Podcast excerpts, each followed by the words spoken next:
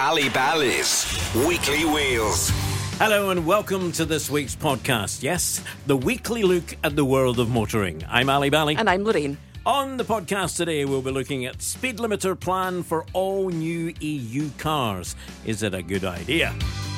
Also, the nasty germs hitching a ride with van drivers. But first of all, we'll have a look at the car that we've been road testing for you on this week's podcast. The test car is very similar to others we've had recently. It is, Ali. The car buying public seem to be moving more and more towards SUVs of all shapes and sizes, so it appears that the humble MPVs have been on the decline in recent years. But the Peugeot Rifter joins the Citroën Berlingo, the Vauxhall Combo Life on our test schedule. Now, whilst they may all share engines and looks to a certain degree, there are distinct differences between them, isn't there? Yeah, for me, the Rifter wins hands down for its interior with its i cockpit, which can be found in other Peugeots as well.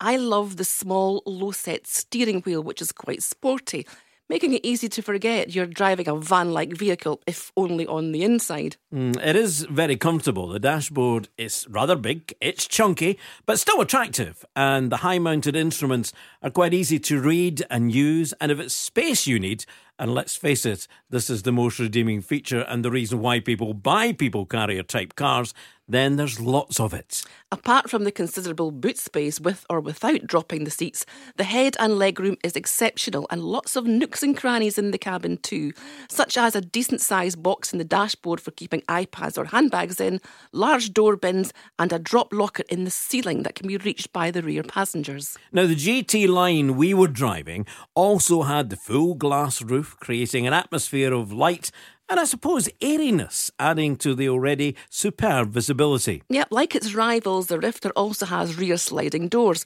which eases loading stuff, for example, when taking stuff to the skip. It also prevents dents and prangs in car parks when little people called grandchildren fling open the doors with not a care in the world about paintwork. Now, our test car had a 101 horsepower 1.5 litre diesel engine. It came with a five speed manual gearbox which will not win many races at Knockhill, but it perfectly sufficient for trotting about town with the family inside, cruising along the motorway, or indeed taking a drive in the country. Acceleration and braking is smooth and cornering is really positive. The economy is pretty good too, depending on how heavy laden uh, you are, with an expected return of between 46.1 and 51.6 miles per gallon. Not bad. Every Rifter comes with a DAB radio, Bluetooth, and Apple CarPlay. Other useful kit includes cruise control, keyless entry, rear parking sensors, heated folding mirrors, lane departure warning, automatic emergency braking. So there's no lack of equipment, really. But who will buy the Peugeot Rifter? I think it'll be families needing the practicality and the space, who want the great safety equipment and infotainment system, or a workman who can use the vehicle's van like qualities during the week without compromising on quality, doubling up as a family car at the weekend. You know what I mean? A self employed businessman. Yes. I might need to get something, uh, but one that he could double up and yes. use it, you know, as all the tools out on a Friday afternoon and the family in on a Saturday morning. You can't fault its practicality, spaciousness, or indeed safety equipment. No, it's a sensible car. And let's face it, if you are going to have one like that, it would save you buying two cars. You have a van and a car, you just have one of those, it'd be fine. It might be a bit more expensive than the Berlingo or the Combo, but I think this one is much better. Personally, I think it's worth it. Okay, as I said, we were on a 1.5 litre engine, 102 horsepower, top speed 109 miles per hour. Maybe really? Let's have a couple of horses on there then. Uh, three year warranty, 60,000 miles, and it starts at just over £19,000. The model we were driving was a GT line, £23,695. It's a lot of money, though. It is, but it's practical. It's a van We're Windies. Okay. This is Ali Bally's Weekly Wheels. And from the test drive, here's a question for you How would you like it if your car stopped you from speeding? Would you see it as something to help you keep your driving license clean, or does it see as an, as far as you're concerned, as an attack on your freedom? Well, the EU is planning to bring in new European car safety standards in 2022, which means every car every new car, will have to come with automatic speed limiters as standard. And yes, it will apply in the UK even after Brexit, if it's happened by 2022, that is. The technology is already fitted to many of the latest models, and Matthew Avery from Thatcham Research can explain how it works. About 75% of the cars we tested uh, in Euro NCAP last year had intelligent speed uh, assistance systems, and it works by looking at GPS mapping. A lot of cars have got um, obviously sat navs on them, and a lot of cars have also got cameras on them. Now, these cameras are often used for the automatic emergency braking systems uh, and pedestrian detection systems. Now, the camera can also read road signs. So it looks at the mapping and looks at the speed limit on the map. It looks at the road sign, compares those two, and then can actively control the vehicle speed. So it can tell you on the dashboard how fast the speed limit is, and it will restrict the vehicle to no more than that speed. But you can override it. You can turn the system off if, for instance, it might be inaccurate, or if you momentarily have to accelerate to get past a, a, truck or something, then you can override it via the throttle. We are preventing more and more injuries on UK roads. And the driver assistance systems are helping that. So the AEB systems, the automatic braking systems, are reducing front to rear crashes by something like 40%. So they are helpful, but there does come a point when drivers then begin to switch off. So, for instance, if your vehicle is only ever able to do the speed limit, you might decide that you'll just plant your, thro- your foot flat on the throttle because you don't think the car will ever speed, and that's obviously not the case. So there is an issue around this, and one of the things that we're looking at introducing into cars will be driver monitoring systems that are looking at driver behavior, making sure the driver is still alert. Because at the end of the day, you are still driving, you are still responsible. Now, some people say it could be one of the biggest advances yet in road safety, but Steve Gooding from the RAC Foundation is worried drivers could become less alert as more tasks are done for them. I think the first thing we ought to say on the subject is that the speed limits that we have on our roads are there to make the roads safe for all of us. And it's interesting, I think, to ponder if we were talking about any other law, would we really be talking about giving people the discretion to break it whenever they feel like it? But on the specifics of the package that the European Parliament's been looking at, it does have intelligent speed assistance. It has many other aspects to it. And I think a couple of things concern me. One is, of course, that excessive speeding does play a part in many of the crashes that happen on our roads, but often that's excessive but not exceeding the speed limit. If you think of the country lanes that we have that twist and turn across the countryside, the speed limit's often 50 or 60 miles an hour, but you'd have to be pretty crazy to drive that fast. Sadly, some people do, and this won't help. Secondly, I do worry about the extent to which the technology in the vehicle takes the driving task away from the driver, and perhaps then we're not, uh, not as awake and alert as we really need to be. Steve Gooding from the RAC Foundation. Now, joining us on this week's podcast is Stuart Murray, a self confessed petrol head uh, sales manager for Bauer Radio. So on the road a lot. What's, what's your daily commute? Um, uh, you know, from from house to to work. Uh, 120 miles round trip, Ali. Right. Okay. So initial reactions to this. Then, what do you think? It's ridiculous. It's the nanny state all over again. I'm so against it. I've got quite a nice car, quite a powerful car. It is a very fast car, but I don't drive fast. It's country roads all the way. I've got a clean license. I've had three points in my license in 25 years. So I have the car that they want to ban, mm-hmm. but I drive safely. I don't have any points. What's the point in spending lots of money buying a nice car if you might as well just get a basic model. Yeah, yeah, they're going to put the brakes on. Doesn't make sense to Doesn't me. make sense to me either. I, I, I'm with you on it. Uh, Lorraine, I, you know, knowing your style of driving, I would take it this would be uh, advantageous, particularly for your license and your passengers' safety. I have no points on my license at present. Um, haven't had for some years, and don't look at me like that because it's true. I think there's a place for it, perhaps for young drivers. Um, some young drivers have cheaper insurance if they don't go over a certain speed limit. So I think for them that's a really good idea. However, not an awful lot of new drivers, young drivers, have brand new cars, so that's that to think about. Um, Stuart, are you somebody who uses cruise control at all? Because I know Ali does, and I don't like it. I'm just wondering what you think about. I don't use control. cruise control. I don't use adaptive cruise control. I don't like not being in control of the car. I'm a driver and I like to drive. I'm, I completely agree with you, but Ali tends to drive on when you're driving on motorways and longer distances. You like to take your foot off the pedal and just let the car do it, don't you? Yeah, I, I mean, I, I went a fairly lengthy distance the other day, and from out of the house within five minutes, the car was onto cruise control, and it was for about an hour and a bit.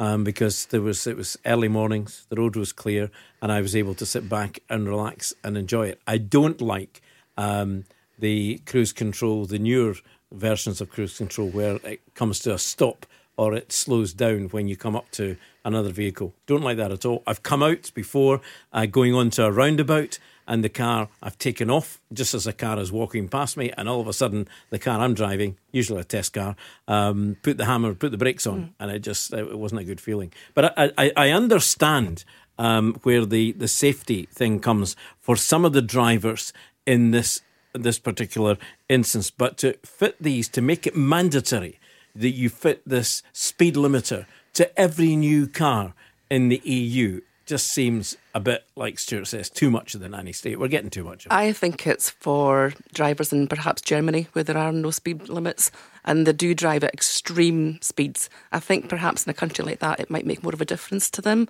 But um, I know I'm guilty now and again of driving a wee bit over the limit, but we're not speaking about over 100 or anything like that. So, no, I, I'm, I'm with Stuart on this nanny state. nanny state. Stuart, you've got the, the thumbs up here on, on, on yours. But if you, you in your next car that you you have, um, you know, if they're saying this is going to be introduced in 2022, you can think that they're going to do it fairly soon. I mean, it's already uh, available in some cars. Um, is there any point in putting this in when they, on the other hand, are saying you could switch it off, you know? Because you can switch this off if you don't want to use it. But the technology's there to monitor. And and I just don't like that level of uh, control. I don't like the fact that they can keep an eye on what I'm doing. Uh, I don't want to have to switch it off. It just shouldn't be there in the first place. It's a bit like Big Brother, isn't it? It is, yeah, definitely. It's a, no- it's a no from me. It's a no for you. It's a no for you. No for me. And it's a, that's it. You got three big no's. Um, but do the EU care what we say? Probably not. This is Ali Bally's Weekly Wheels. Lorraine, think of this. A survey that has just been carried out for Confused.com has found that 14% of van drivers claim to never ever clean their vehicle. That never. doesn't surprise me because if you you. park next to a van, sometimes you see all the rubbish that's been there for weeks, sometimes months. Crisp papers, cigarette packets, rubbish. That's just what they're saying. A tradesperson's van often acts as their second home, with many drivers either spending much of their time on the road or taking breaks behind the wheel. However, while many people wouldn't dream of leaving their home uncleaned, a new investigation, as I say, has revealed just how dirty a tradesperson's van can actually get. Oh dear. Confused.com partnered with the School of Biological Sciences at the University of Essex to investigate the different types of germs living in six trade vans belonging to, sit up and pay attention now, a builder, a carpenter, a dog groomer, an electrician, a bricklayer, and a plumber. And the results showed that vans can harbour a wide variety of germs, some of which can be a serious threat to the health of the drivers in extreme cases. In particular, the van belonging to the bricklayer was found to contain the most pathogens uh, as a sort of micro microorganism organism. Is that how you say it? Yeah, Organism, yeah, yes. it's a podcast, Careful there. do yeah. um, which may cause disease. Here, pathogen levels were more than double those usually found on toilet door handles Oh, yuck. You know, I've, I've never hitched a, a lift in my life from anybody, but I don't think if I had to, I would ever, ever, ever take a lift from a bricklayer. The most prominent germs found in this van uh, knows to cause um, skin infections, acne, with traces of bacteria relating to respiratory infections. And it just was, you know, here again, um, in order of dirtiness, including the tested toilet door. Toilet door was the least germs. At number six, it was the plumber. Then it was the carpenter. Then it was the dog groomer. And the top three vans or cars you shouldn't get into belonging to an electrician, a builder, or a bricklayer. And apparently, the handbrake is the filthiest part of the van, where all the germs congregate or whatever germs do. They're all just sitting there waiting. oh, yes. Then investigation, as you say, found that most touch points in all the vans tested were riddled with germs, absolutely riddled. Um, handbrake, something van drivers must use at least a couple of times in one journey, uh, puts them at risk of catching some infections or indeed illnesses. Yeah. Clean your van, man. Might be a white van man, but not inside. Um, also, turning and looking at some of the other news uh, this week, we've had the Auto Traders Awards. New car of the year uh, went to the Peugeot 3008 SUV, making it one of Peugeot's most successful models. Uh, so, congratulations uh, to Peugeot on that one. Also, an award went to Dacia. In fact, two awards went to Dacia. They uh, scooped up two in the Auto Trader New Car Awards, the best value brand for the Dacia for the second uh, year in a row, and the Duster SUV awarded the best value new car. And there are more and more of them on the roads now. Definitely, definitely, Yeah. definitely. And the one that won the best uh, car for long journeys was the Volvo XC60. That was a car that we both liked very much as well. And staying with Auto Trader Awards, the car that won the best seven seater was the Kodiaq, the Skoda Kodiaq, which was a mm-hmm. really nice car as well. And Mazda were up there with the awards. They won the best car for dogs or dog owners. that was the CX5. I was going to say, how do you get a dog in an MX5? no, the MX5 was the most loved car. The CX5 was the best one for dogs. right, okay, we'll give them that then. So well done to Mazda. Indeed, and Jaguar has been named car brand with best features at the Auto Trader New Car Awards. So well done to them, Jaguar being named and uh, getting an, a well deserved award. They're in the news a lot at the moment, Jaguar. Yes, uh, Land. Rover Jaguar. and, Sometimes uh, not for not for the best things reasons, no. sometimes, but uh, it's good to see that they are getting some positive feedback about things as well. Uh, that brings us to the end. We'll run out of time. It on this yes. I'm going away on holiday soon. You are? Yes, I'm going to read a book. And this book is called Invisible Women. Invisible Women. Yes, and I know you hope I'm invisible, but I'm not. Anyway, there's one particular point in this book. The book isn't in general about how women are left out of statues and things like that, but there is a part in it that is to do with motoring. Did you know that all crash test dummies are male? All crash test dummies are Are Is, that, is that a fact? It Is is it? a fact, and I will bring you more details on the next podcast. After if you read the book. yes. Enjoy your book on the beach. Thank you. Ali Bally's Weekly Wheels podcast. Like, share, and subscribe.